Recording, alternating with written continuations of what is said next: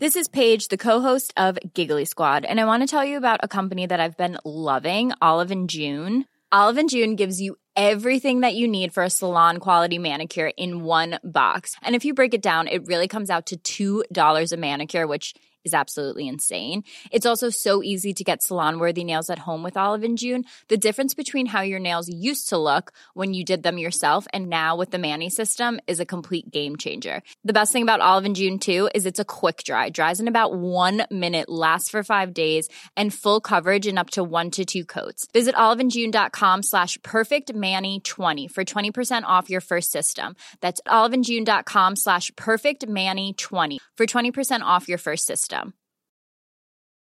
Ready to pop the question? The jewelers at BlueNile.com have got sparkle down to a science with beautiful lab grown diamonds worthy of your most brilliant moments. Their lab grown diamonds are independently graded and guaranteed identical to natural diamonds, and they're ready to ship to your door. Go to BlueNile.com and use promo code LISTEN to get $50 off your purchase of $500 or more. That's code LISTEN at BlueNile.com for $50 off. BlueNile.com code LISTEN. Welcome to the Runners World podcast with me, Rick Pearson. And me, Ben Hobson. Today we're speaking with fellow podcasters Adam, Laura, and Ned, who have recently launched uh, Streets Ahead. And I caught up with elite marathoner and COVID 19 doctor Eleanor Davis. Uh, how you doing, Ben? You all right? Yeah, I'm all right, thanks, mate. Very well. Um, how's your lockdown three quarters of the Women's World Record Challenge is going? yeah, so um, very good, thank you. I had, had to go at the mile um, world record. So that, that for me, three quarters of distance was 1,207 metres. Um, time to beat 412. And I actually ran pretty much four on the dot. So did it fairly easily this time, which was a surprise, I'll be honest. so what's next? Yeah, 3,000 metres next for me. Right. Uh, so this is another long standing one. 806.11 uh, uh, point 11 set by China's Wang Junxia in 1993. Um, so always there's always alarm bells there when something's been standing that long. But uh, you know, I won't be cynical. That's the time to beat. So 2,250 meters for me in four or oh, in 806. So let's Ooh, see how it's it goes. punchy. Punchy, punchy. Well, I'll tell you what, Ben. Should we welcome our guest of the week then? Yeah, sure, let's do that thing.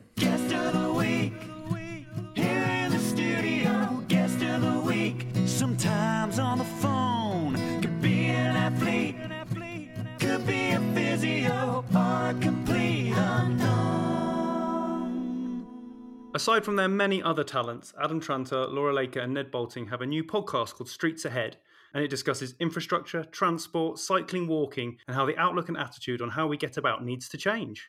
Welcome to the Runners World podcast. Hi. Thank you very much. Hi, thank you. You guys and your, your podcast is kind of focused on the future thinking of how we get about. Is that correct? Yeah, I think I think that's that's that's accurate. I think um, none of us thought that we'd be setting up a podcast. I think um, COVID nineteen has kind of left us uh, left us in a position where we're sort of thinking, how can we make a difference? What can we talk about? And uh, it's been something that's been on my mind for for a while. Um, and I've talked to Ned uh, about it. Uh, not a lot of people, you know, maybe having heard Ned on the telly talking about cycling uh, from a sporting point of view, may not realise that uh, how how passionate he is about getting more people sort of cycling and walking in, in all forms.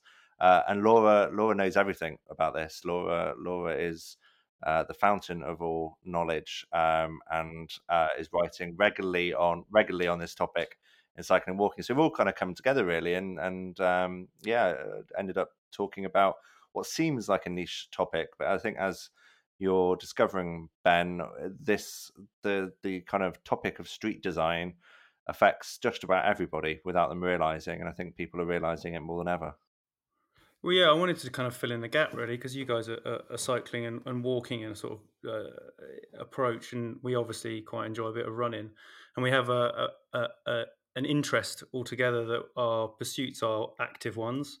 So I thought it was quite a nice way to sort of um, use your guys' knowledge and expertise and, and sort of talk about how the, all the worlds collide and, and, and all these different infrastructure changes and how that have happened and are happening during COVID nineteen and how and how they might sort of impact on future things. But before we get into any of that, What's your? Uh, let's have a rundown of how everyone's relationship with running is right now. Ah, well, can, can I kick off? Uh, it's Ned here. I, I, I wouldn't mind just chipping in on that because running, um, running has been part of my life for about 15 years, and I feel uh, very attached to running. Probably, actually, um, more attached to running than I do cycling in terms of a, a kind of a sporting activity. Almost all my cycling now is pootling around to the shops and back. So it's very, it's excellent and it's the way forward, but it is kind of utilitarian, you know. Um, whereas running is what I do for exercise. I don't exercise on my bike. I ex- I, I run to exercise. Um, I love it. I've been kind of quite compulsive about it for a number of years. And what I've found, I live in London. What I've found over the last two or three of these terrible weeks that we're all enduring, is that I have started routinely running down the middle of the road.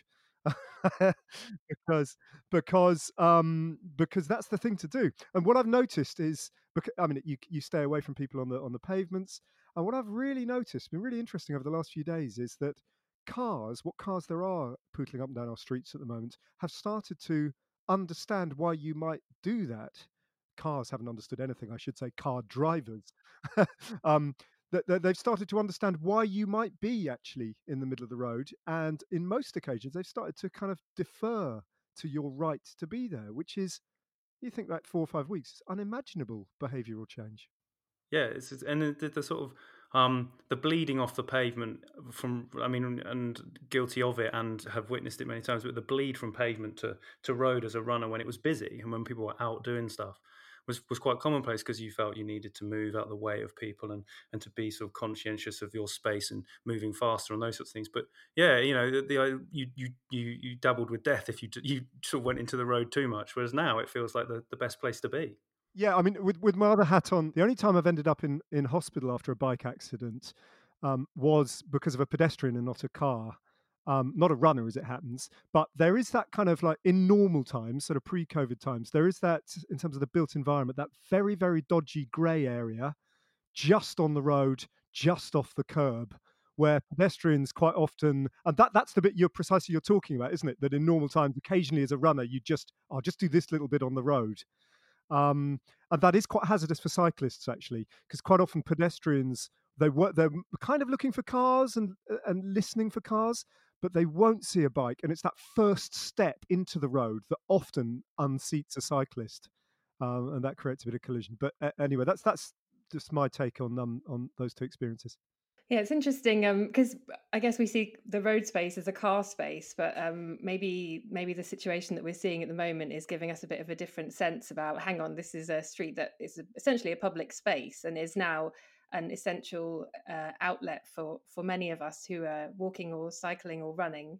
And maybe was i don't know maybe we're starting to see it differently you know um, yeah just i was standing in the road uh, over the weekend taking a photo of something. It was just in the entrance of a cul-de-sac and i had um, an uber driver drive up to me. He was basically on the wrong side of the road but i think he wanted to, sh- to prove a point and i was so outraged.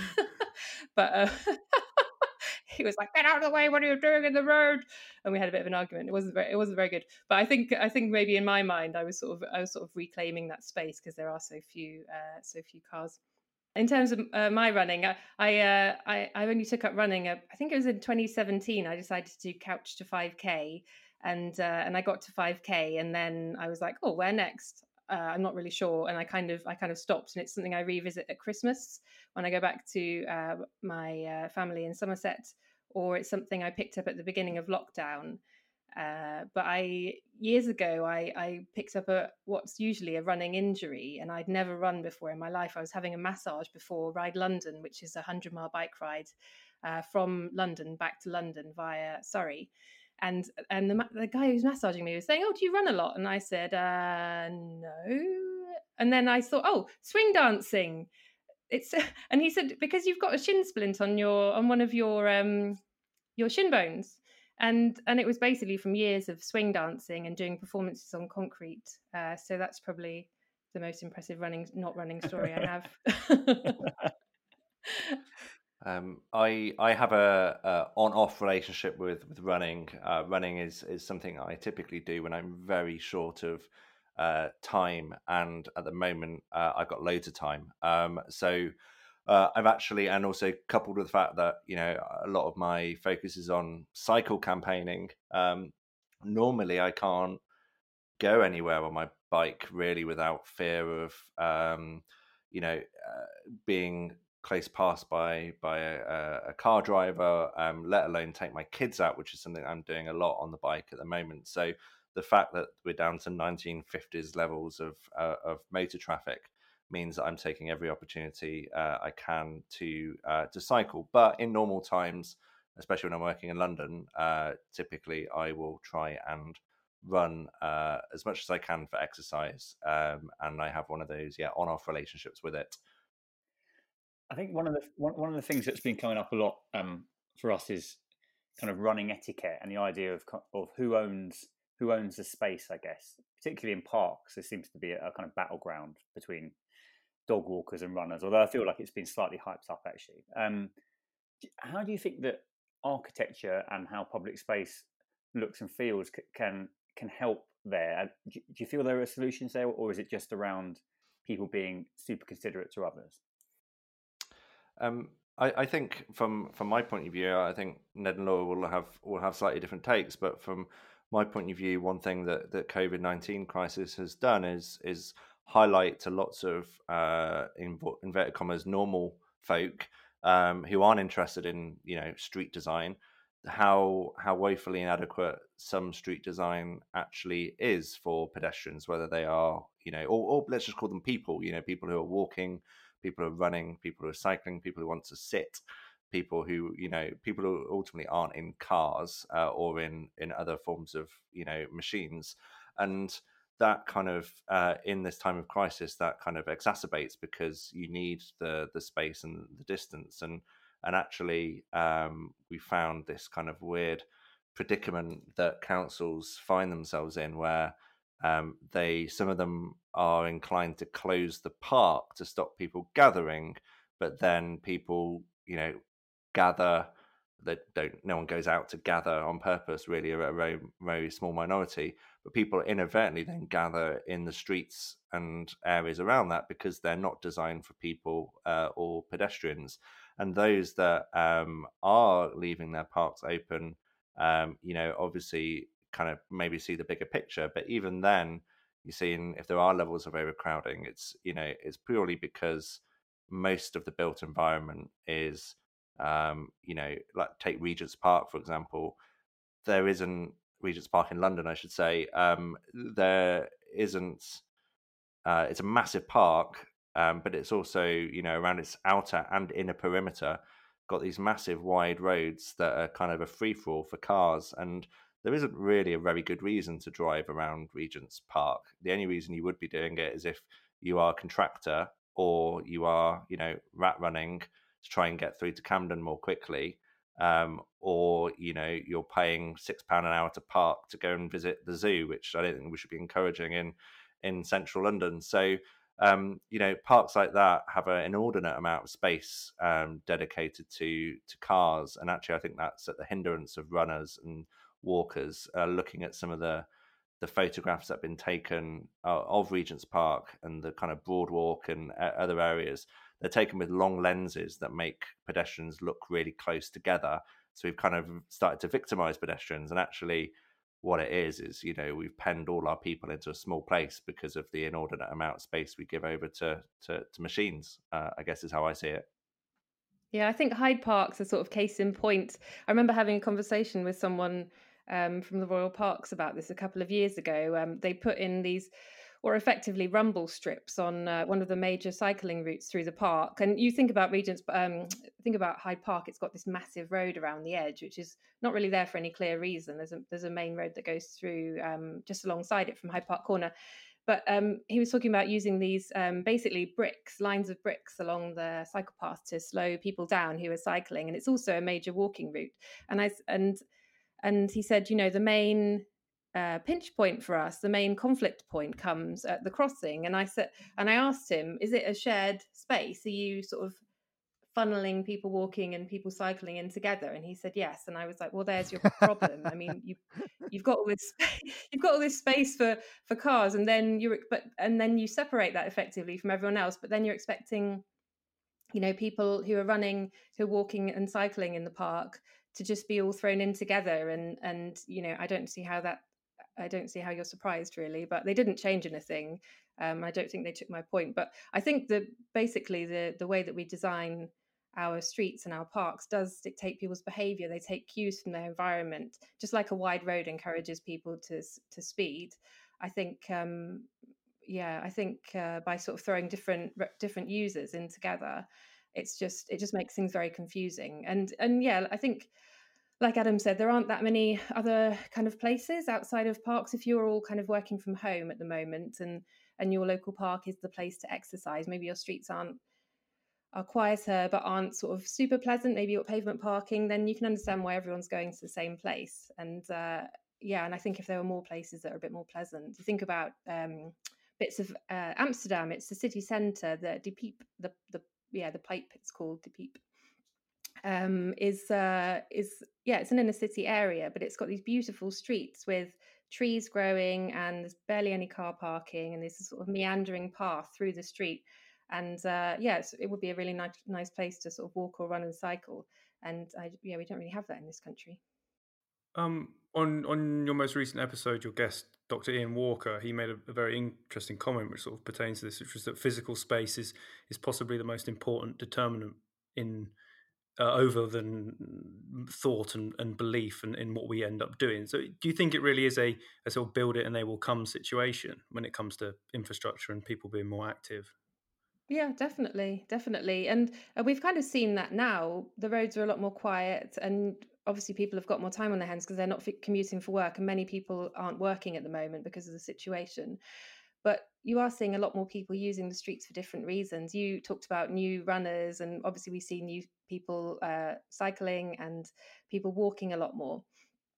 Um, but yeah, I mean, it's been proven in in London, central London new cycle routes have been built and people will use it. And I think I remember when they were constructing the East West Cycle Superhighway along the Victoria Embankment, which runs from Parliament to it, it goes eastbound along the north side of the river.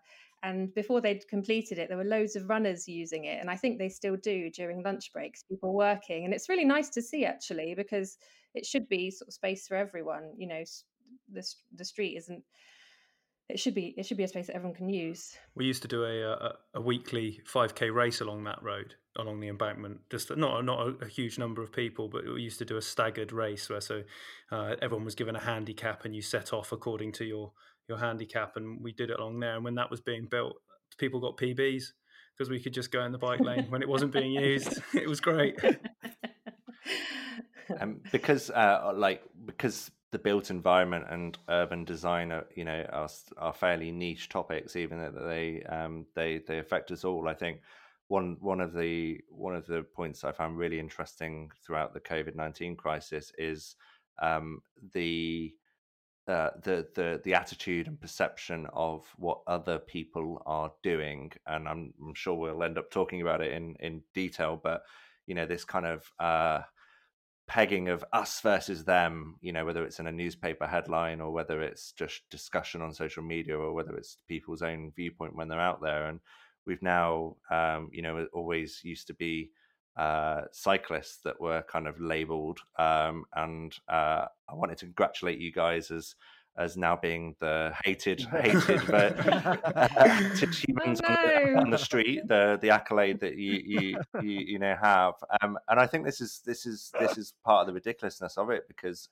um, you know I think there are a couple of things that we should note I think one is that every street design as you were saying Rick needs some sort of system uh, and built uh, you know built environment uh, changes people behavior so in a cycling sense, which is what I'm mostly talking about, you have, you know, cyclists should yield to pedestrians because pedestrians are the most vulnerable uh, road users. equally, um, cars should be yielding to to to bikes, and in many countries other than the UK, we have what's called presumed liability. Whereas, you know, if a car hits a person, a car driver hits someone on a bike, um, it is the car driver's fault and responsibility unless they can prove uh, otherwise. Um, and we have this kind of this hierarchy. We should have this hierarchy, and actually, when it comes to um, when it comes to the kind of discourse we're having at the moment, is actually more about the the the us versus them, which puts the total onus on the the, the person, the people using this environment. And often, I saw I saw a video yesterday of New York where there's a four lane carriageway going through the centre of New York, and then there's one of those really narrow footways where they're doing some building work, so it's even more narrow. And it's got because it's a fast road, they've put these massive metal gates to pen in pedestrians, so you cannot social distance. And and you know the the initial instinct for the social media commenters go look at those stupid people doing that. And the actual point of the uh, you know an urban discussion about urban design is like that should never happen. Where do we get to the situation where four lanes are given over to cars and more people are being carried over one and a half meter stretch of sidewalk? Um, so that's the kind of conversation we need to um, I, I, think we need to have about our built environment uh, and it links in a lot i think with with those pedestrian um, gates uh, that they're made. You know, you're seeing when you do a when you cross a Pelican crossing and you kind of get penned in this little gate until it's safe to cross the next side. Stuff like that isn't really for the safety of pedestrians; it's for the optimization of traffic flow. Um, and while it's probably frustrating for a runner to be waiting at a, a traffic light so they can get a gap in the traffic to run across, um, really we want more people to be asking themselves, why is it like this? And is this the best it can be? Because the answer is probably no. What's the? Can I just ch- chip in with a question here to you experts, you you running experts? What is the etiquette on waiting to cross a road? Do you jog up and down, or do you just stand there? Oh, a hot, hotly debated topic. This one. Have a whole. I mean, you're going to start about that, asking if you if you pause your Garmin or not. If a you minute. pause your Garmin, exactly. yeah. What- what- um, what's the etiquette? Um, I, I mean, I think that the, the the the hopping on the spot is personal preference. I think it's people. Yeah, I pe- People are either uh, fastidiously maintaining heart rate, so they want to make sure. So you know they they don't want it, they don't want it to drop too much, and they're you know Yeah. they're mid mid tempo. They don't want to they don't want to lose any of the effort. Um, or they've got a good song on. I think is other the other thing. You can see a few people dancing away. That's true. Um, Yeah, I think it can be a bit of frust- I think it can be a little bit of frustration from runners thinking, "Oh God, you know, I, I have to stop." So the very least I can do, well, I'll, I tell you what, I'll vent my frustration Running by up just there. running up and down. on um, You know, I, but it does it does seem to divi- it does seem to divide runners. I would say, yeah, it's quite a divisive. massive. Sorry, I've stirred up a hornet's nest and I didn't even realise it. Um, what, what I do, what I have noted about runners in, in these crowded parks and streets situation that we have at the moment is that, um, and I, I'm kind of guilty to this to a certain extent as well. We're terrible creatures of habit. So if there's a certain, I mean, from my front door, I've probably got you know ten different runs that I do, and I there's something quite nice about knowing exactly which one you're going to do because you don't have to think about am I going to turn left here or right here, or you just follow the one you've always followed, you know. So you can relax into your run. Um, but that doesn't work so well if you if you're running through a park and it's like really crowded and everybody sticks to the paths, don't they? I've noticed that that some paths have appeared. This is another subject we were talking to Ian Walker about. They've appeared from nowhere. You know, like my local park has paths that didn't exist a couple of weeks ago. Um, but then everybody follows that new path when there's a huge section of kind of open grass that they could just run across if they wanted to. And do you know what? There's nothing stopping me running across that bit. Um, but you need to kind of flick a switch in your head and go, I don't have to do this. I don't have to be on this path. Look, Mm. I've got the freedom of the entire environment around me, you know.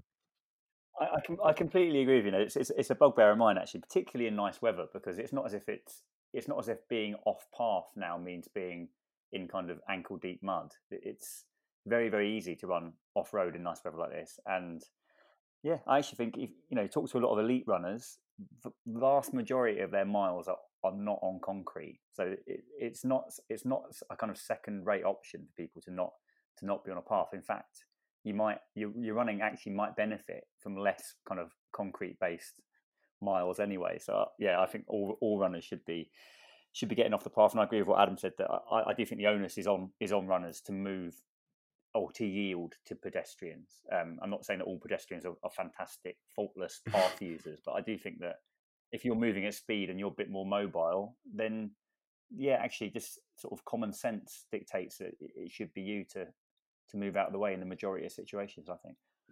yeah this hierarchy i think is is um is a valuable uh a valuable tool to bear in mind. And um unfortunately also in the uk we have this narrative of everybody should share the road or everyone should share the space. And we're all you know everyone's got a responsibility too.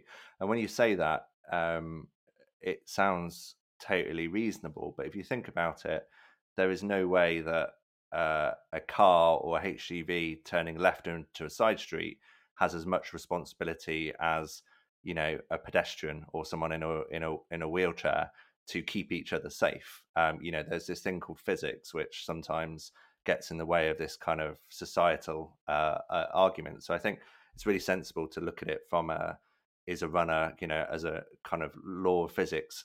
Had they got a, you know, the I, I'm rubbish. I didn't listen at school, but like I think if you're running faster, you're going to have more mass or something. Someone correct me.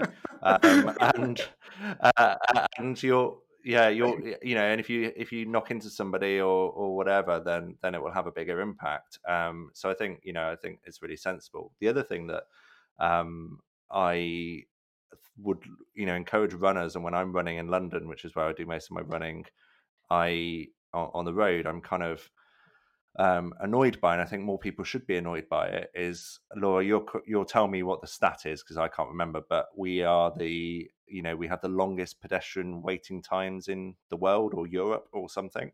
Yeah, yeah, that's right. I think it's I think it's one of the slowest in the world, one of the longest pedestrian wait times in the world. And I was wondering actually um, about runners as I was um, riding locally this morning. You know, the the whole thing about having to push a button to cross the road must be uh, a kind of added stress if you're running. Yeah, there's also this big business opportunity. There's somebody selling little things that you can attach to your knuckles, like mini knuckle dusters that you can use to press buttons without contaminating yourself. So maybe that's what you need. Yeah, someone always needs an opportunity, don't they? Um, previously, I, I have, and I've said it in a kind of slightly jocular way, but I've talked about, you know, could we have running superhighways the same way that we've had sort of cycling superhighways? Um, and do you think like a measure like that would would be welcome in cities, or do you think actually that the solutions are, are more subtle than something like that? Hmm. I, I, think if, if a lot of people were, were sort of um, commuting running, which I know some people do, mm, yeah. Um, then I, I don't know because with cycling superhighways, they were the ones in London, and I think a lot of the ones that have been built outside of London um, have been on major um, desire routes basically. So um, people have calculated where the where the kind of low hanging fruit of cycling is and then in and then sort of calculated where they might be working and it's usually sort of slightly wealthier areas into places of business in in towns and cities. But i'm not sure if um i don't know maybe maybe in parks perhaps? I know you have running tracks. Uh, you were talking about in your last podcast about the there's one in herne hill i think you said you were doing a um, a oh, yeah, challenge one on. There's one in Dulwich. There's one in Dulwich, yeah, Dulwich, yeah, yeah, yeah, um, yeah. But yeah, I don't know if it were a major commuting uh, thing, then perhaps. But otherwise, I guess people are running in their neighbourhoods, like Ned said, or um, Yeah. or maybe I don't know. I don't know. It's an interesting one. I I'm remember not sure what seeing, the do you answer remember is. seeing I- the I got- sorry, do, go on, do you Ned. remember seeing those mad designs for? I think it was called, it's going back a few years. They were trying. They were wondering whether or not there was any viability of those things called bounce ways. Do, does anyone remember them? Oh, I do. I think so. Yeah. Is it for pogo sticking? And no, um, it was like this. and- Some. It was like it was like what you said. It like, a, like a running track, except it was even better than that. It was kind of because it was kind of a trampoline rubberized running track. So you could like No you could way. lope along as if you were on the moon at kind of 30 miles an hour you know as a runner and they were literally they were literally thinking of trialing them along the river at one point uh, uh, and that would have been a form of commuting by running on a on a bounce way i'm sure if you put it into a search engine Why didn't that happen? That just sounds I think it didn't happen because it was a fundamentally shit idea. I, I, I think that's why it didn't happen. No, that, that, that, that can't be it. That, that, that, that's, not, that's not a good enough reason for the government not to pass. I mean, they went along with the um, Garden Bridge idea for long enough, Yeah, didn't they? And the, yeah, I was gonna say the it could be Thames much worse than that. Deckway. Do you remember that? That was a cycle route that was going to Yeah, be floating I on think- the Thames. yeah. when you're when you're a, uh, a city planner, of which I'm not, but from talking to them, um, you know, they're looking at the amount of people they everything in cities, especially, is a is a um, you know is a mathematic challenge, uh, mathematical challenge to get as many people moving as possible uh, in some challenging environments. And um, we we were just talking to um, Chris Boardman for a future episode, who's not only you know really keen on cycling, but make sure that walking is is you know as much as if not more of his job um, on a regular on a regular basis. And the reason is because walking is so accessible, um, and you know, uh, 250 million um, trips uh, in Manchester each year are under one kilometre by car. Um, so, so these are um, these are fairly silly stats that that can be easily resolved by getting more people walking. The issue, I guess, with human nature potentially is that we are inherently lazy, which is why you know uh, people go for the most easy mode of transport. And if you make something really easy, people are likely to to to to, to use it. Um, so with walking, um, you know, we see some journeys that were walked now being overtaken by people, you know, maybe on electric scooters, for example, because uh, you know people people will always go for the easiest and most convenient mode of transport.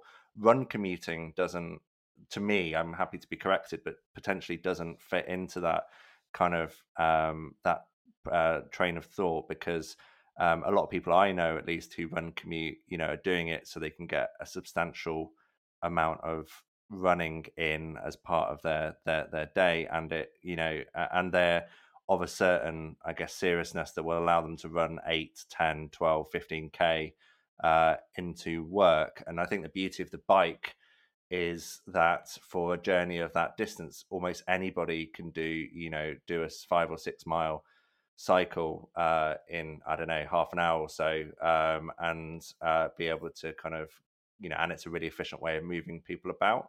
So I think run commuting, as long as it's focused on the distance, I think it will be quite hard to ever commandeer that amount of space. But what I would say is um, there is uh, in parks, as Laura was mentioning, there's a lot of um, probably scope for the. We we have these shared spaces which I think largely work, uh, but it depends what you define as sort of working because um, you know are they dangerous? Well i'd argue that they're statistically they're not dangerous. You know if you have cyclists and walkers sharing the same shared usage path in a park or on a on a side street statistically very few collisions happen um, but whether anybody whether either party is massively enjoying themselves using that piece of infrastructure is another is another question so I think especially where you've got more space, like in parks, having a uh, often you have these dual usage paths. If they were actually split down the middle to cycling and walking uh, and running,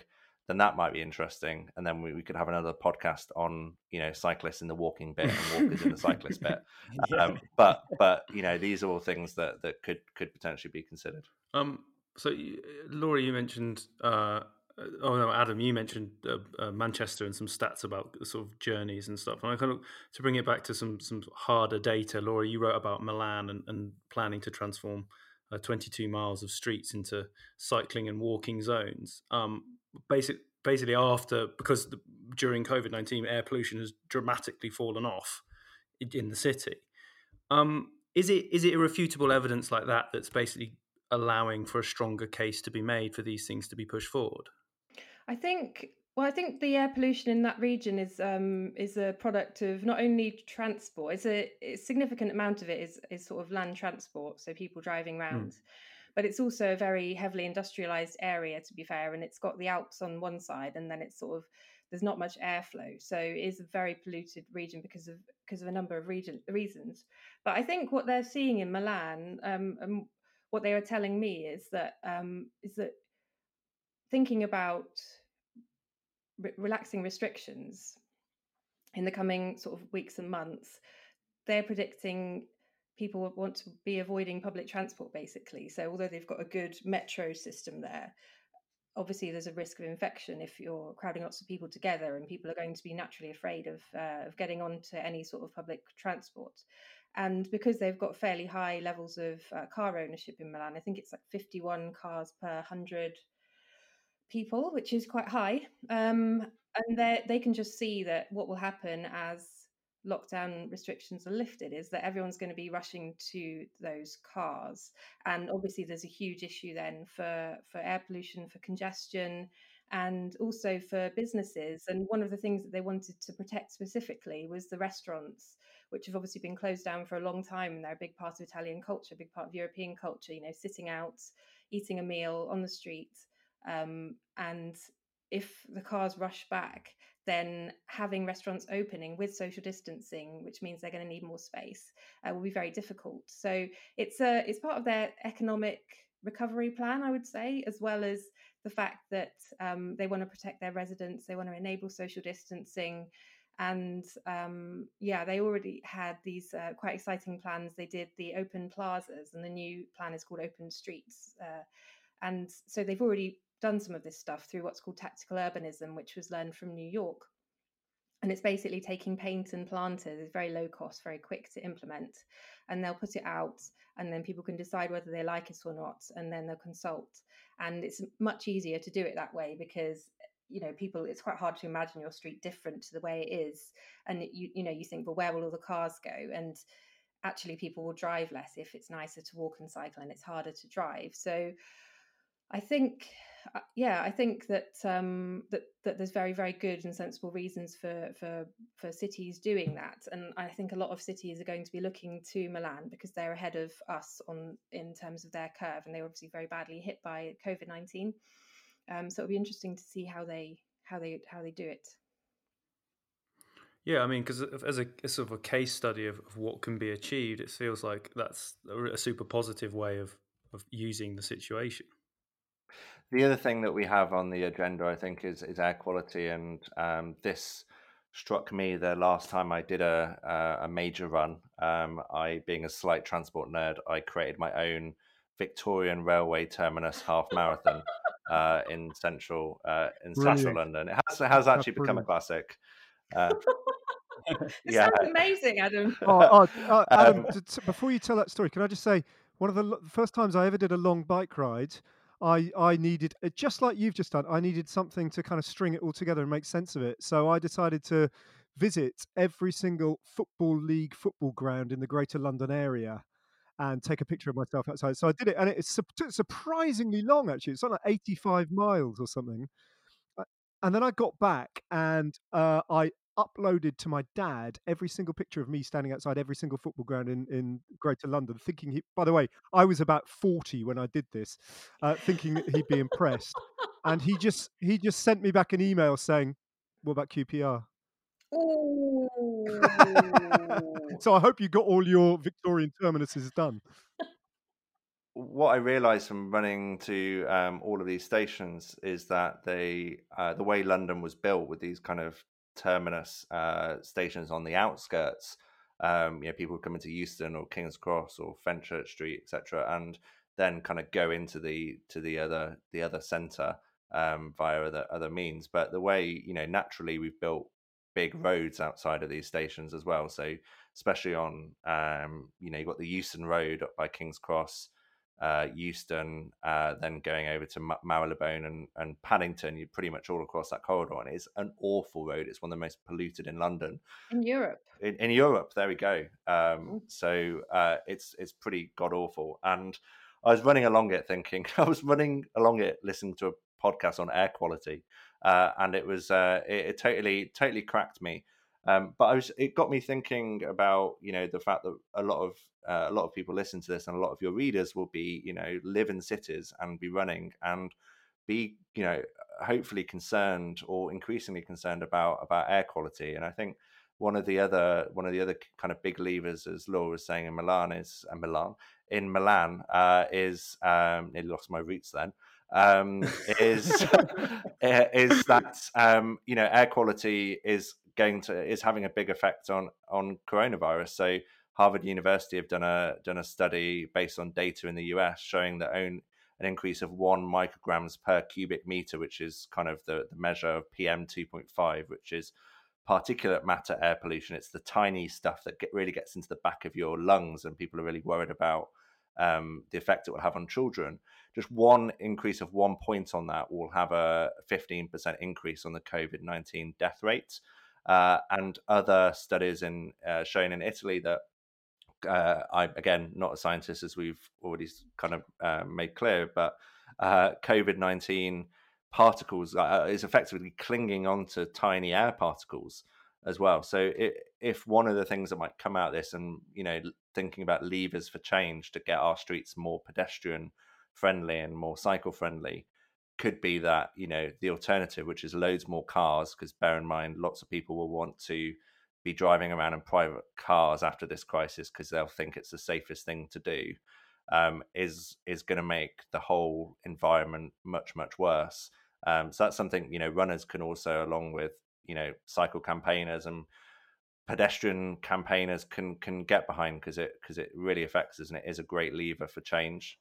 And with with like the levers for change and, and changing a city, presumably there's a there's a cost, isn't there? And what what are the what are the obstacles around um, a city like London becoming more pedestrian friendly? Ooh. I think it's just. I think it's in London. It's a. Oh, hmm, that's a good question. Yeah, just do it anyway. It's fine. We can just go out with some cones next week. Um, socially distance. Um, uh, well, in London's uh, kind of, I guess it's it's like a lot of city, a lot of larger cities. In that Transport for London only only manages five percent of the roads, and the other ninety five percent are spread across thirty two boroughs. Some of whom love walking and cycling, and some don't. Um, and so it's it's about sort of which politicians are in in place in which in which location and, and what they are willing to do. And I think pedestrianise it. I would love to see Soho pedestrianised, for example. I just think it's ludicrous that people are allowed to razz around quite, quite often at speed uh, in their vehicles around there, and there's all these lovely um, small businesses, and it could be a walking paradise, but unfortunately, it isn't. And um, I know Westminster Council is one of the ones that aren't so keen on walking and cycling, but I think I think it's sort of political will. Effectively, it's not doesn't have to be expensive. Like Milan uh, has learned from New York, you can do these things very cheap. I mean, when they pedestrianized Times Square, they did it with some planters and some paint, and then they realized that no one was actually using the space. So they went out and bought some deck chairs from a DIY store or from from a sort of homeware store, and just plonked them out, and it was absolutely full within you know a matter of hours and so yeah it's the only thing really holding it back is just having the politicians there willing to to kind of tell businesses everything's going to be okay because we know that people friendly streets, walking and cycling space on streets increases uh, business revenue, um, makes people want to stop and sit and spend time in a place because it's more relaxing and um, it's just about sort of communicating that to business owners who are quite often scared under, very much understandably of, of change. So that's really all that's holding it back. I mean obviously you need some space for deliveries but that can all be managed. That's managed in other cities.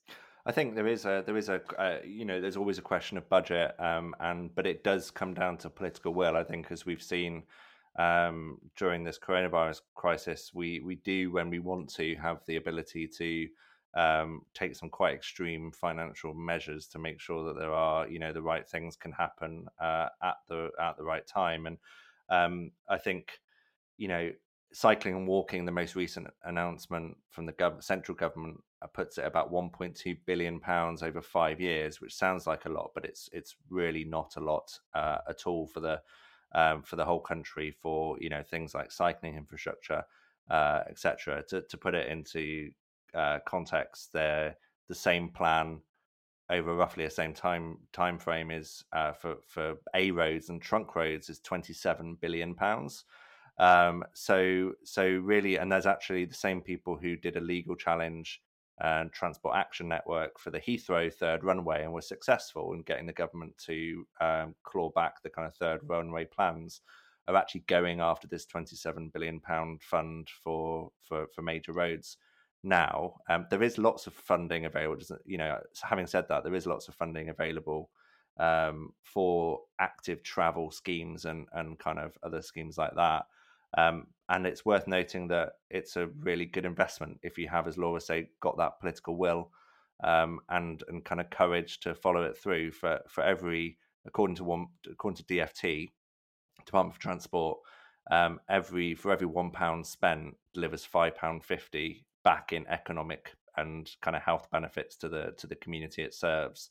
So if you can find that quid uh, in the first place, it makes a really logical investment. Whereas um, a lot of car driving, private car driving, actually costs society money. uh, in terms of you know air quality has an effect on uh, the NHS. It has an effect on productivity. Uh, congestion has an effect on productivity. So um, the, the the money is there. You need you need that will, uh, and I think that that that kind of will needs to come from a reframing of how people measure success. So uh, every transport engineer, you know, in the last 30, 40, 50 years, uh, is really basing their success on traffic flow. So how quickly, how many cars can they get through a junction without uh, w- without them stopping or without it being too much congestion? And that's what leads to those ridiculous, you know, long pedestrian waiting times, or even in the case of the Euston Road, there are no pedestrian crossings because they're telling you we don't want you to cross the road because we would like to keep keep cars cars going. And now increasingly we're seeing other councils, not not loads, but like councils like Hackney uh, and and others thinking actually wouldn't it be better if we measured our success on how healthy our our borough is or how happy our borough is or the quality of life measures? Um, and that's the opposite measurement to traffic flow. You know they're not you can't have both. I think there's a I think there's a danger and an opportunity, isn't there, when we come out of this crisis and slowly try and rebuild the, the economy. I mean, my great fear for the uh, for the the end of my road, where there's a little high street with a, a couple of dozen shops, is I, I I worry for those small business owners how many of them are going to be able to reopen, and if so, for how long. I think there's going to be a lot of vacant properties on the high street. That's been the case for a number of years now, and there will, in order to rescue the high street, particularly the local high street, there is going to have there are going to have to be some brave financial remodeling. You know, business rates are going to have to be suspended. Um, they're going to have to be rate capping for you know rent capping for private landlords, etc., etc. And I think it's very important that people like you, Adam, um, are are are center stage in that in that discussion because um, there could be some bad decision making resulting from that out of fear. yes You know, so simultaneously, simultaneously, people are thinking, um, this is a remarkable time. We are ripping up the old order, and there is the potential to emerge from this with some better things in place. But at the same time, there's a uh, there's a feeling that almost runs in the opposite direction to that of I just want it back as it was. You know, the the, the new the, the phrase the new normal strikes fear into people because what they actually want is the old normal on steroids. You know, um, so so so that's the that is the danger and and the and the potential all all right there, isn't it? I think in the same mix. Laura, uh, Ned, Adam, thank you so much for joining us. Um, uh, your podcast Streets Ahead, so people should go and have a have a listen to that. Is uh, is on to episode three, I reckon, just about now. So everyone should go and search that. But um, uh, thank you so much for joining and uh, for chatting through this infinitely uh, difficult and uh, interesting topic. Thanks very much, guys. Thanks for the invite. Cheers. Since 2013, Bombas has donated over 100 million socks, underwear, and t shirts to those facing homelessness. If we counted those on air, this ad would last over 1,157 days. But if we counted the time it takes to make a donation possible, it would take just a few clicks. Because every time you make a purchase, Bombas donates an item to someone who needs it. Go to bombas.com slash ACAST and use code ACAST for 20% off your first purchase. That's bombas.com slash ACAST, code ACAST. Burrow is a furniture company known for timeless design and thoughtful construction and free shipping, and that extends to their outdoor collection.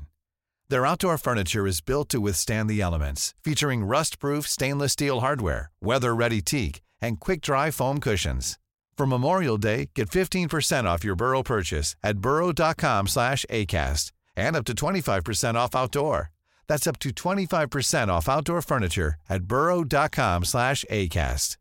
Flexibility is great. That's why there's yoga. Flexibility for your insurance coverage is great too. That's why there's United Healthcare Insurance Plans.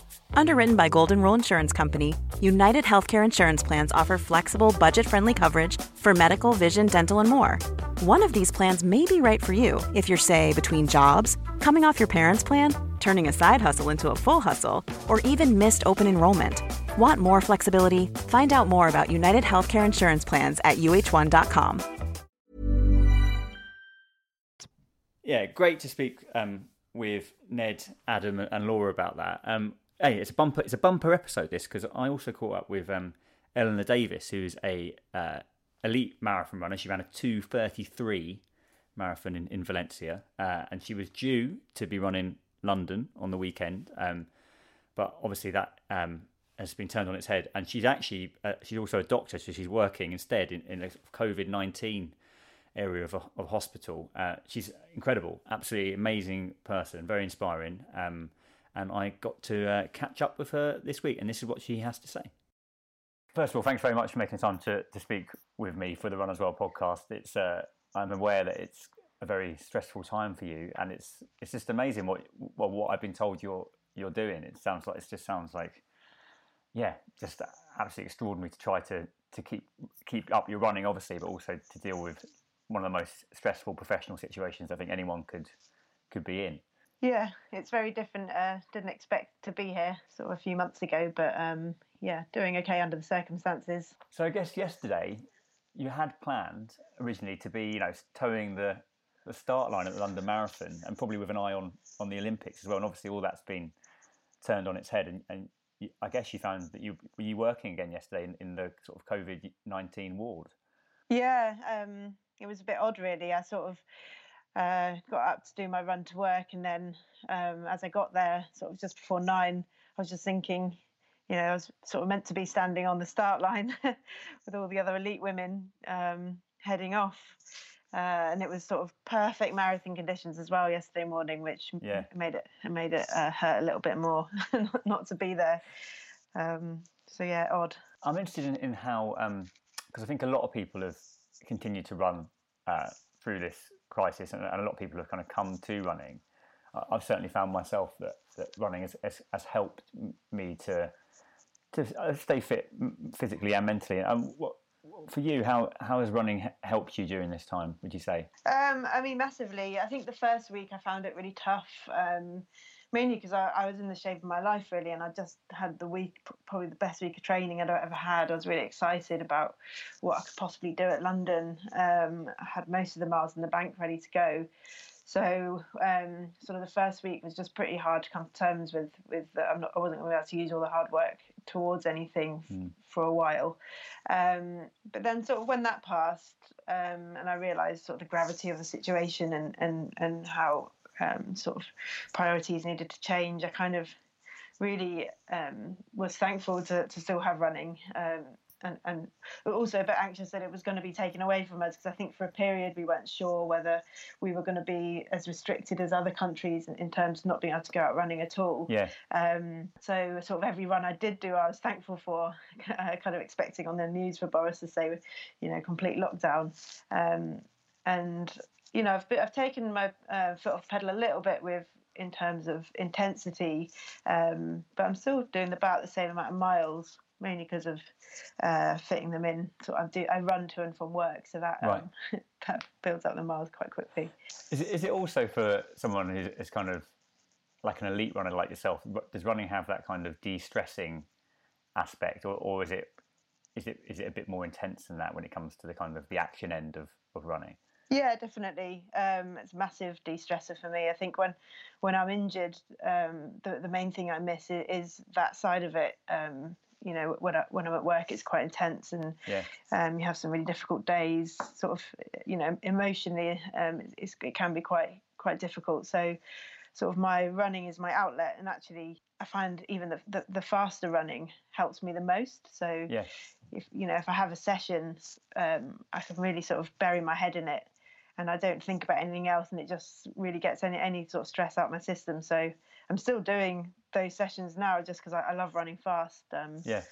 Just for that, for those reasons, and and it gets gets I get most endorphin buzz from from my big sessions. So yeah, yeah I've kept I've kept those sort of things in. Um, but yeah, running to and from work. Sort of when when I go to work and I've I've done a little run there, I, I start feeling good um, yeah. and ready for the day, and then you know, when I go home, I, I find the first miles pretty tough. I bet, yeah. You feel feel a bit like you, you've been hit by a bus after a day at work sometimes. Um, but sort of when I when I get into it and and and stuff, it is it, it improves, and I sometimes decide to, to run the long way home, just mm. depending how I feel, and, and sort of get home feeling much better for it. So, um, yeah, it definitely helps. Is there a worry, and I guess that naturally there would be that you would that you would catch COVID nineteen working in a in a COVID nineteen ward? I know it's it's a concern for a lot of sort of frontline staff.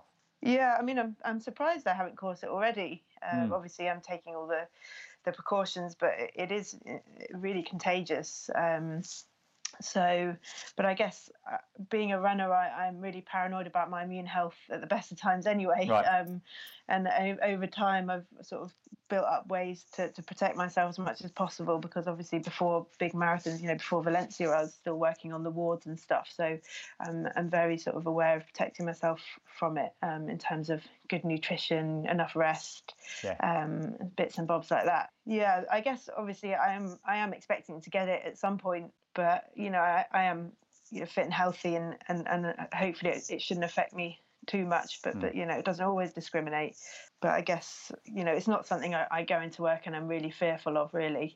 How do you normally balance running with your work? Uh, yeah, so I'm lucky in in that I, um, like a few years ago, I decided to go part time, which um, the hospitals have been really supportive of. Um, you know, I've sort of explained uh, about competing to fairly high level, and um, yeah, they, so I work I work sixty percent of a full time rota, so Right. that that works out to about thirty hours a week still, um, which means that I can still do what you know. I, I, I do love my job, so I can still do that um, and and train. And, and I find I actually quite like having work away from training. I found sort of when I went on a tra- when I went on training camps in the past, um, I just found having all that time off in between. I would ruminate about you know the session I've got to do later on, and I wouldn't actually do I wouldn't perform as well. Hmm. Um, or, or I found that you know working in a way is a nice distraction from running as Yeah, well. right.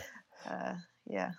So you've also got involved with this, uh, the 2.6 challenge. We, we spoke a bit about that on the Runner's World podcast uh, last week. Do you want to tell us what the uh, what, what challenge you've, you're getting involved with or you've done? Yeah, so um, I just got in touch with all the other girls who were due to run on the elite start, the British girls. Um, you know, an- there wasn't going to be, a, there was meant to be a, an amazing showdown because of you know the, the depth of talent there Yeah. at the minute. Four of those girls already had the Olympic qualifying time, and who knew what sort of um, shape people would be in the day? It was sort of going to be quite exciting. Um, and there were 12, 12 of us to run off that start, British girls. So um, I just contacted them and sort of, just sort of seeing if they wanted to do something together to um, mark the day and also sort of raise money for, for the charities that were missing out from London not going ahead. Yeah. Um, so we, we sort of decided to raise money for Mind charity. We did 2.6 miles each, which probably doesn't seem like much of a challenge to uh, girls who run sort of 100 miles a week. But Yeah. I, I guess for us, it was more about the challenge of the, you know, the psychological challenge of not being able to race and compete that day. Um, Yeah. you know, sort of doing something together. I think it's, I think it's great. Yeah, I've seen the uh, the accompanying video on the uh, on their Instagram page as well, which is really funny. Yeah, it was really fun. It was good making that. Can you tell us what a what a week looks like for you now? Because I think it'd be fascinating for people to kind of work out, how, like, both from a running and a working perspective, how what, would a kind of typical week look like? I do my normal shifts, so Tuesday, Thursday, and Friday on the normal wards. Right. Um, that that sort of I'm a GP trainee at the minute, so I sort of just it, and I'm on a ward where it's sort of elderly people who've fallen and broken their hips. Yep. Um, and sort of caring for them in, in their recovery. So I will normally on those days I'll sort of get up and fairly early and pack my bag and run to work. Um, I have sort of my breakfast when I get there Yeah. um, and then hit the ward for the day, uh, sort of ward rounds and, and speaking to relatives and things like that. And then, yeah, I guess uh, that that's sort of a nine to five job. Yeah. Um, and then after that, just running home. And like I said, I sort of at the minute, I've I, um, my coach has given me sort of free reign to decide w- sort of what I do each day in terms of mileage, just because um, you know I know how tired I am or, or, or how hard the day's been. So Yeah. she doesn't want me to feel pressured to sort of if she sets ten miles to feel like I should trudge around and do it just because it's on the plan. Right. Um, so that's worked really well. So sometimes I'll even run a long way into work if I've woken up feeling really good. Um, and then, you know, most days I'll run sort of five miles to work and Yeah. then I'll do about 10 on the way home um, with a few strides if I'm feeling good. um, so that's that's what I do. So and then I'm doing normally d- depending on what. So my wife's a doctor as well. Yeah.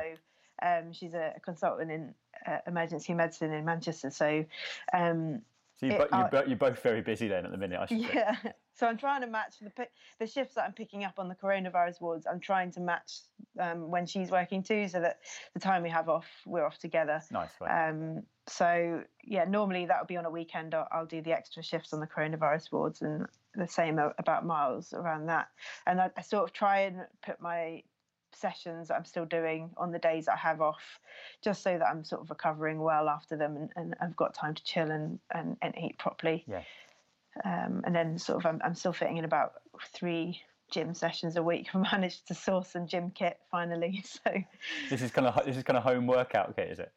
yeah, yeah, I've um, ended up getting some shipped from Spain. So Okay, right, yeah. but that's been really handy. Um, and I'll probably continue doing that after lockdown because you actually waste quite a lot of time, like I- driving to the gym I and things yeah, like that. yeah. So it's actually probably a bit of a silver lining that I've now got that and and, and um, can squeeze in sort of the essence, the Yeah. strength and conditioning around being in the house. Yeah, I agree. I think um, I, I feel exactly the same. I'm like, oh, we're, we're lucky enough to have a garden, so I'm like, actually being in the garden compared to being on like a sweaty gym mat in a really packed London gym. Like, I think I'd rather be Yeah. in my garden doing this. And like, there's a few Yeah. things you can't do, aren't there? Like, you probably can't get the battle ropes out or something, but you could probably do 80 or 90 percent of the stuff you would normally do.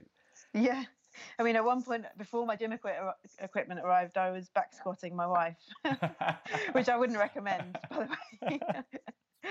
um, and she was, and like, I find that I need to load my, I, I get Achilles problems. So Right. w- if I don't load them, you know, with the Smith bar, um, if I don't put weight on me and do the calf raises, then I, they flare up. So I've been getting her to sort of push down on my shoulders while I do. It's, it's, it's So, amazing how resourceful people have been, I think, during this time. Yeah, yeah. People find Yeah. a way, don't they? Yeah, I've been sort of stealing ideas from other people as well, so it's been good. Do you think that you'll will look at running differently once this, well, hopefully once this crisis is over? Do you think it's kind of changed your perspective on on running, or, or maybe just on life? Yeah, definitely. Um, I think I've definitely appreciated that I don't actually run because just to race and and, and and to win stuff. I run I run because I love it. Um, and you know, even if I couldn't compete, I would definitely still still run. Um, and I think I probably, uh, well, 100% will appreciate all the races. Yeah, Um, yeah, right. I think everyone will, you know, uh, won't, won't be taking racing for granted again because I do, you know, I, I do miss it and I miss that that feeling of having a race coming up and, and the excitement around that and the buzz afterwards. Um, so yeah, Yeah, definitely. Yeah, I think a lot of people will really cherish um, once they're back on the in a, in a big race. It will feel quite special. I think for sure. yeah, yeah, whenever that may be.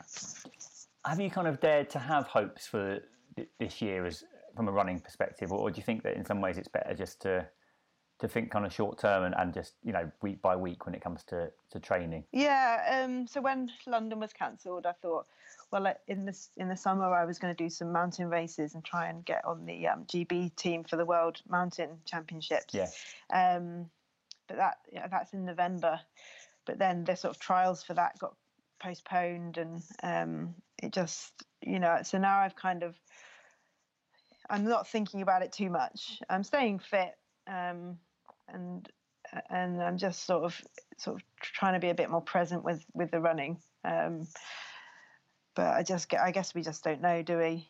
Um, No, no, exactly. Yeah. but I, I sort of am- am fit and ready for for, for when for, for when the restrictions get released. And I, th- I guess there's been some talks of, of maybe just elite races going ahead. I'm I'm not sure about that, but um, yeah, I guess we'll see. Yeah, I think you're right. It's a lot, a lot of it's up in the air, isn't it? To, to be sort of to be confirmed. I'm, I'm interested in, in your like just your journey as a, a runner. Was it is it something where you were you were always a, a like a fantastic junior, or did you get, did you get into running slightly later? What what's been your your journey into it?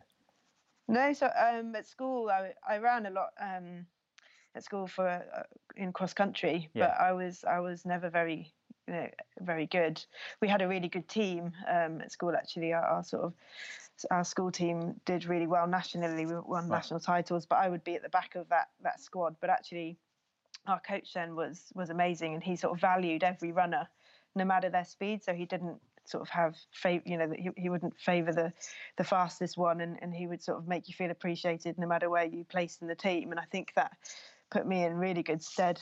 Um, Sort of and kept me interested and, and, and involved in, in that through school, and I sort of think this maybe the strength I got from from there has helped later on. But I sort of drifted away from it a little bit at college and um, when I went to medical school. Yeah. Um, you know, I was a bit of a party animal for a bit, um, and then I think I just. I still went, went out for the occasional runs, um, and then I just decided one year that I wanted to run a marathon, um, Right. And sort of told my dad, who's a, who's a really good marathon runner. Um, he's done I can't, you know, I can't, I can't tell you how many sub three hours he's done, but he's he's sort of sixty, he's sixty one now, but he ran a sub three last year. Oh wow! Right. So um, yeah, he was a big inspiration, to sort of do do a marathon, and and he, you know, obviously was quite keen for me to do it too.